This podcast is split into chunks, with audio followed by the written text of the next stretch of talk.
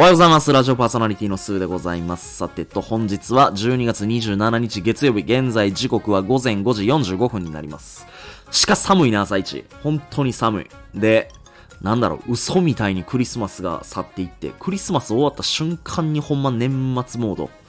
うん。なんやろね。もうこの、寂しさというか、また今年もこの、まあでも年末年始が来るってなると、多分ほとんどの人たちがもう仕事納め、あと何日か働いたら仕事納め。で、まあ31日ギリギリまで働くよっていう人もいれば、まあ業種によっては年末年始とか関係なく仕事ですっていう人も多分いると思うんだけど、まあなんとなくこの、年が変わる、年が明ける、この時期ってなんとなくワクワクするというか、新年迎えるこの時期って、やっぱりワクワクしますよね、本当に。うん。スーパーとか行ってもやっぱり年末年始に向けてお餅とか、なんか紅白のかま、紅白のかまぼこはまだか。まあお餅とか結構陳列されてるような、なんかそんな様子を結構見るようになってきたかなっていう風な感じですと。うん。で、えっと、俺自身は、まあ日々どういう生活を送っているのかというと、えっ、と、まあ、前回の配信でお伝えさせてもらった通り、11月の末に逮捕されて、で、20日間の交流生活を終えて、今、釈放されている身っていうことは多分、前回の配信聞いてくれている人は多分、理解してもらえてると思うんだけど、えっと、そこでも多分言ったかな。今、警察の方にキャッシュカードと財布も押収されたままで、まだ帰ってきてない状態。なので、えっと、スマホに残ってた、残りわずかな電子マネーを使ったり、まあその他もろもろいろいろ頑張って資金調達して、なんとか生活しているっていう状況です。で、飯の方はね、あのー逮捕されるちょっと前ぐらいに、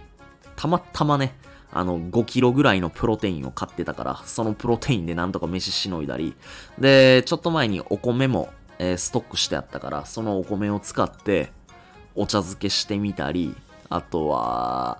味噌汁にご飯、炊いたご飯入れて、何、猫まんまって言うんかな。それ食ったりとか、あと、レトルトのカレー食ったりとか、まあ、それで全然飯はね、全然いけてます。むしろ、留置所に入ってた時よりもちょっとずつ体重も戻ってきた感もあって、まあ、エネルギーはめちゃくちゃ有り余ってるような状況。うん。なので、飯の部分に関しては全然困ってないですね。うん。で、交流生活の間にいつの間にかガス止まっててガスの契約も強制的に解約されてたみたいな。なんかそんな状況もあったから、えっ、と、ガスを再契約してガスも復活したし、まあ水は全然止まってないし、まあ生活には全く困ってない状況で、まあなんとか生きてるっていうような状況です。で、えっと、YouTube で逮捕されて、逮捕されて交流生活の様子をちょっとはい、えー交流生活の様子じゃないな。交流生活の時に自分自身がどんな気持ちと向き合ってたんかっていうところも、まあ YouTube を通して配信してみたり、で、ブログでその内容を書いてみたりと、なんかしてみたんやけど、うん、まあ交流生活、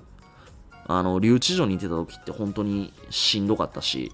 まあ当然人間やから寂しいという気持ちもあったし、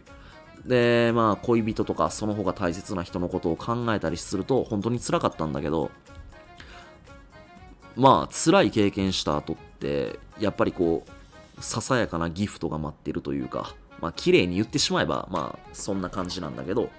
今ね、ブログと YouTube のこのアクセス数がとんでもなく増えていて、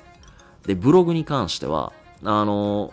俺、アメバブログとか、あと、ハテナブ、ハテナブログやったっけ？あと、ライブドアブログみたいに、そもそも、えっと、一個人が全くゼロの状態からブログを本格的に作らなくてもいいような、そういうフォーマットで、フォーマットっていう言い方したらいいのかな？プラットフォームか。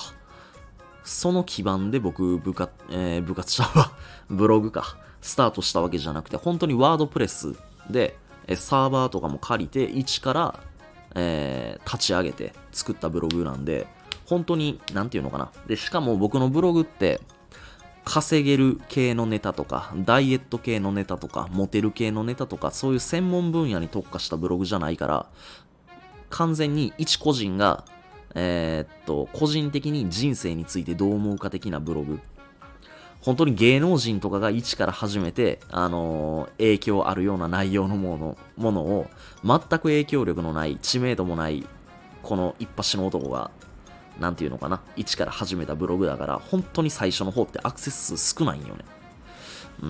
ん。でも、そんな俺でも、この逮捕されて留置所生活どうやったかっていうようなね、ことを、まあ、苦しいながらもネタにして、ちょっとブログに公表してみると、本当にアクセス数が増えて、なんとなんと初めて、まあ多分わかる人はわかると思うんだけど、Google の AdSense 収入を初めて得ることができました。しかも、初めにしてはまあまあの額なんじゃないかなっていうような状況です。初めて AdSense 収入得た人って大体1円とか10円とかそんなんなんだけど、機能に関しては僕300円ぐらいいったんかな。うん。で、もう月末っていうことで、本当に初めのうちブログで稼げる人って、まあ影響、初めから影響力ある人は別だと思うんだけど、本当にゼロの状況から知名度も影響力のない状態で始めた人って、1ヶ月に数十円とか数百円とかっていうような、そんなスタートから始まって、まあよく言われるブログで月100万円稼ぎますみたいな状態まで持っていくのに、やっぱり何年かかかる。で、僕のブログの場合、コピーライティングのスキルもなければ、SEO にめちゃくちゃ力入れてるっていうわけでも何でもなくて、本当に自分が素直に思ったことを書いてるような、そんなブログだから、そもそもアクセス、なんていうのかな、なかなかしてもらえないような、そういうブログなんだけど、なんかありがたいことにね、あのー、月末に初めて収入を得た中では、なかなかいい収入を毎日得続けられてるっていうような状況です。まあでも、えっ、ー、と、アドセンス広告調べてみたんだけど、えっ、ー、と、売り上げが確か1万円分ぐらい超えないと、なんか、出勤できないんやったっけ？出勤申請できないんだったかな？うん。まあそんな状況なんで、まあ僕の手元に相変わらずお金がないっていうような状況で、まあなんとか年末年始も過ごしていかないといけない。まあそんな状況だけど、まあブログで本当に少しでもね、あの、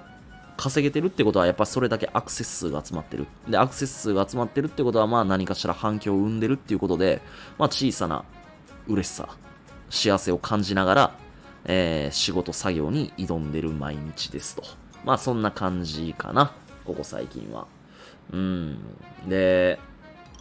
やっぱり逮捕されて、まあ、しかも冤罪で逮捕されて、まあ、こういう生活20日間も過ごして、なんで俺が20日も留置所におらなあかんねんって、まあそんな気持ちではあったものの、やっぱり今ここに出てきて、その時のことがネタになって、まあ今自分自身がその時思ったことを素直に伝えられてる。うん。で、なんだろうな、人間やっぱどんな人もやっぱり成長していきたいっていう思いはきっとあると思うし、幸せな人生を送りたいっていうことも絶対あると思うし、そういう欲望があって当然だと思う。で、なんだろうな。日常生活の中で誰かに何かしてもらったり、また逆に自分が誰かに何かしてあげて嬉しいって思えることもあれば、幸せって感じることも多分たくさんあると思う。で、えっ、ー、と、もちろん幸せな人生を歩んでいくために、毎日やっぱりハッピーでいることってすごい大事なことだと思うんだけど、でも、自分自身がやっぱり成長を感じられることってやっぱ一番俺は幸せやと思う。で、その成長する過程の中に、なんていうのかな、楽しいとか嬉しいとかそういうポジティブな感情を得られる体験だけでは、やっぱり人間って成長できないんだなっていうことを、やっぱ今回の俺、逮捕から交流生活ですごい感じたことかな。うん。やっぱ人間時には悔しいとか辛いとか悲しいって思うまあそういう感情を得るような体験、そういう体験があることによって、やっぱり元に戻った時に、いつも以上になんか、何気ない毎日をより幸せに感じられる。なんかそういう気持ちを得られること。で、また新たな発見であったりとか、うーん、なんだろうな。毎日見ていた景色が、やっぱり少し変わる。自分の大切な人に対する見方もやっぱり変わるし、その存在に対する感謝も今まで以上にやっぱりでかくなる。正直やっぱりね、20日間も閉じ込められてると失うものもやっぱり大きいし。でも、失うものが大きいだけに、やっぱり得られるものは、よりもっと大きいものを得られる。うん。まあ、この先、俺自身、もっともっと多分、しんどい経験とか辛い経験とかしていくと思うし、当然これを聞いてくれてる皆さんも、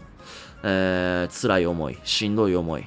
悲しい思いって多分人生の中でしてきたと思うし、今ももしかしたらしてるかもしれないけど、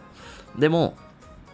その感情自体を自分の人生の答えに変えるんじゃなくて、その気持ちと自分自身が前向きに向き合ってあげく、自分自身がどういう行動していくかっていう決断で、いくらでも自分の人生って前向きに捉えられると思うし、もっともっとより良くなっていくと思うし、うん。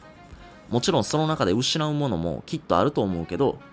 失うものが大きければ大きいほど、その後得られるものも絶対でかくなる。で、それがでかくなれるかどうかっていうのは自分自身の全て決断で決まる。